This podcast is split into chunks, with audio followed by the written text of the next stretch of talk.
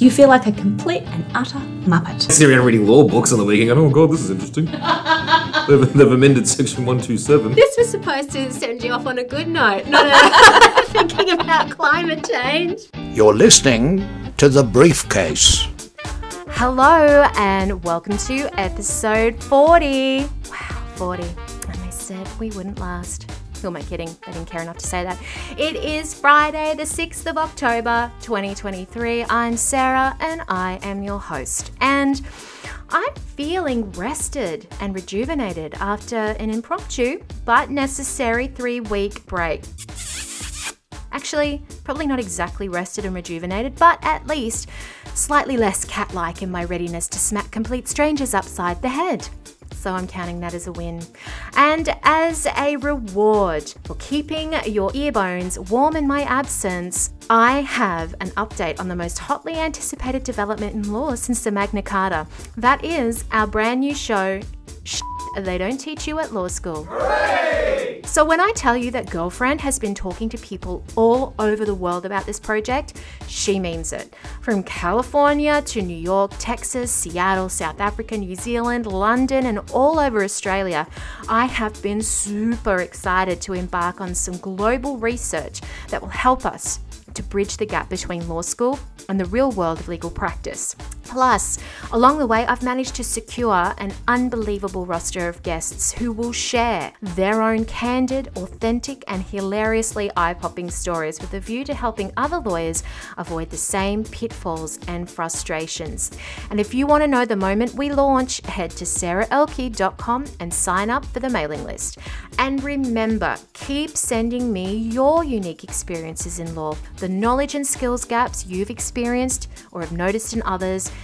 as well as all of the problems, conflicts, frustrations, and issues you're currently facing in the unique ecosystem that is legal practice. You can use the suggestion box at sarahelke.com or email me at hello at sarahelke.com.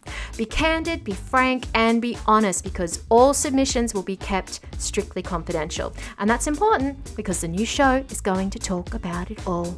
Exciting times ahead, but in the meantime, what's in the briefcase this week? We are ramping up as we near the end of season three, so of course I sat down with a local legend that is the delightful Chief Judge Brian Devereaux of the District Court of Queensland. And my conversation with His Honour was fantastic and completely unexpected, spanning everything from how to become a judge to the wild parties that get thrown after every swearing in ceremony, the importance of the jury system, and, of course, what song His Honour would like played whenever he enters the court. Season 3 of The Briefcase is brought to you by our friends at the University of Queensland Law School. Check the show notes for a master's custom built for you.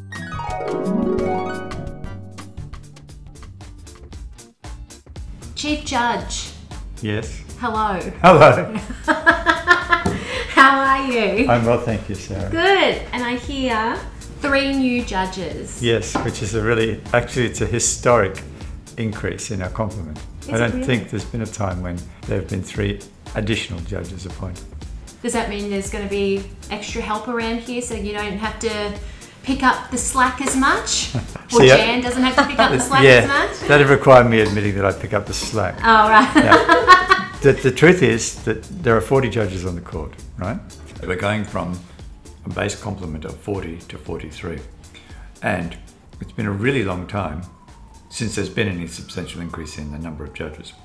And as you can imagine, with the population of Queensland, the workload has increased a great deal. Hmm. So there are two things that we, certainly the government and I, are trying to achieve. One is make the work practices a little more sustainable, mm-hmm. but also hurry things up a bit too. Mm. Because Women's Safety and Justice Task Force reported, among other things, that there are some delays in cases in the district court. And so there is inevitably going to be in a human system mm. some standout cases that have an excessive delay. Mm. And there's usually good reasons for it.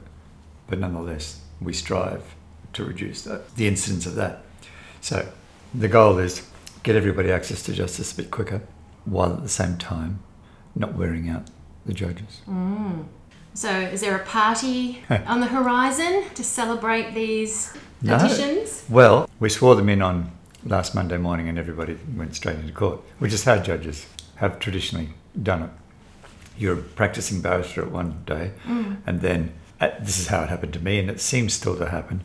You get a call from the Attorney General after a process has been gone through mm. to say, I want you to be on the court. And so you say, sure.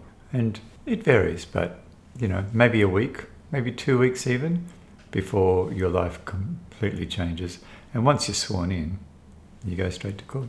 So we've we've done that part, but we're going to have a public welcome on Thursday of next week, the 21st, Okay. and there'll be morning tea after that. So there's your celebration. They know how to do it right at the district court, putting on some morning tea. That's right. So that's amazing that you get sworn in and you go straight to, you could potentially go straight into a matter and be deciding a matter. Oh, That's remarkable that there's no no training beforehand, just straight in. Yeah, but nonetheless, the people who are appointed are appointed because they've got that capacity. Mm. Mostly they're from the bar, or or if not the independent private bar, then from you know inside the DPP or legal aid, inside an institution hmm. Where they've been to court a lot. Uh, occasionally, people from the solicitors' profession do get admitted. When does that happen? It's, that doesn't happen very often where the people from the solicitors branch get appointed. Yeah. So when would that happen? It just it happens when a person who's the most qualified person happens to be a solicitor. Right. There's no kind of vacancy for which you would say, oh, we need a solicitor for this. There have been solicitors in civil practices and solicitors in criminal law practices who have been appointed, including in the Supreme Court. Mm. S- Sometimes that's just the best person. Yeah, right. One example is um, last year we had a vacancy and we needed a planning and environment expert, mm-hmm. and the process produced a solicitor. Mm. And so we had that's an example. Mm. Most barristers might say, yes, you really should put barristers on courts as judges because they know all about litigation and they can step straight into it. And the larger proportion of us are former barristers of one sort or another. Mm. Right. What are we talking about today, Your Honour? Oh, well, one thing I'd like to talk about, which has been exercising my mind lately, is the jury system and more particularly educating people in the community how important it is to be on the jury if you have the chance and how actually interesting it can be. Mm. Some parts of the state we've found there are certain areas where it's harder to get people to come to court. Mm. It can be a drag, of course, if you get a summons to come to court and you work or have a family or whatever it is, you're a student. But everybody has to come to court. There are two steps in the process which require you to respond in one way or another. Hmm. And there are penalties for not taking the steps. So the judges have had a few discussions about this over the last year or so. And an approach that we've adopted is to plan for a jury campaign or a jury education. But it'll be ready to go, I think, maybe early next year. Campaign to get people excited about the prospect of joining a jury. Yeah, or at least to get them to think positively instead of negatively about it. Can I offer some advice of what you could include? Yes, what is it?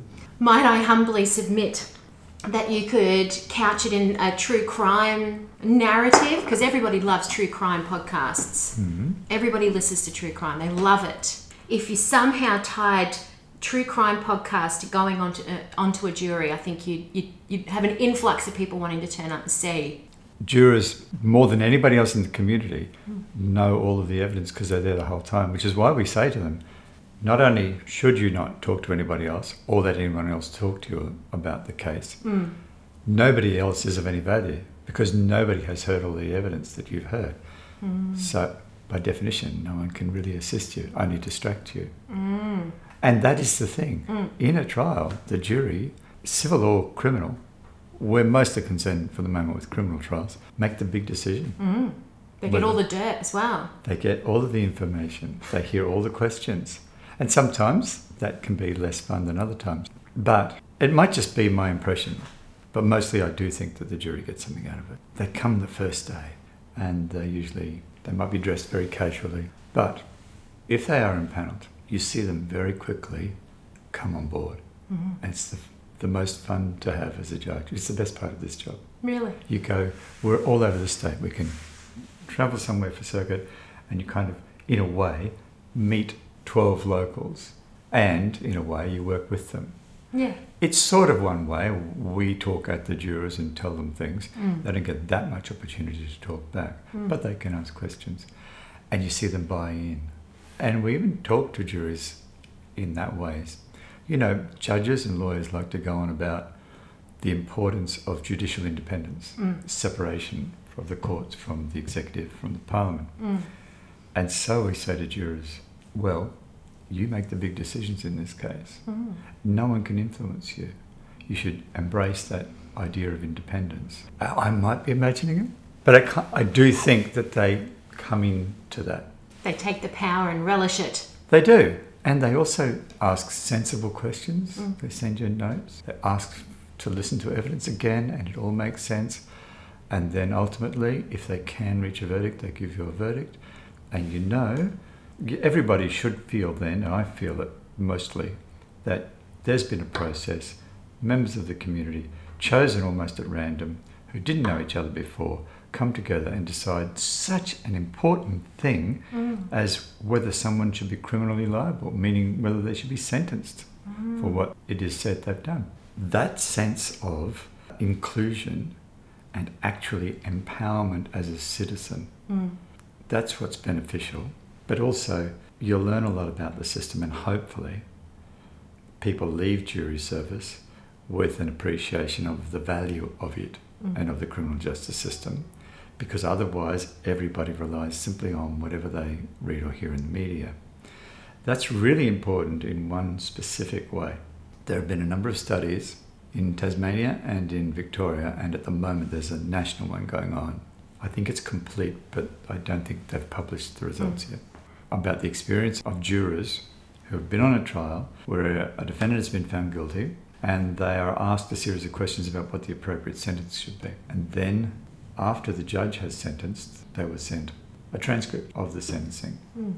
That also gives them more information about what the range for that kind of offence was according to judgments made in the Court of Appeal. And the agreement with what the judge did is, is high.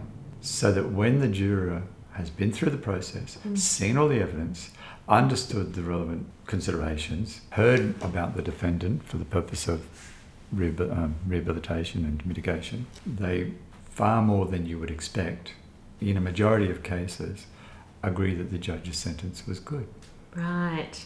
It's it's amazing how little that system has changed through history. That we still have a jury of our peers Yes, of the community there to to make the ultimate that's right. decision. Yes. Mm, it's remarkable, really. I know it's it's really good, and I think it's um, envied. We have visitors from other places who come just to look at it, and it is envied. I can't remember the name of an English person who said it's it's democracy at work. In our form of democracy in Australia, we can, if we want, take no part in government. Apart from voting, the only other actual part that we take, have to take in community affairs, would be being on a jury hmm. And it really is an exercise of power by citizens. So I think it's really valuable. And I just think that that message is a bit lost. Mm. So we'd like to go out to the community by various means and encourage people, including encouraging employers, to take up the offer when it comes to them. Mm. And facilitate it for their employees. That's right.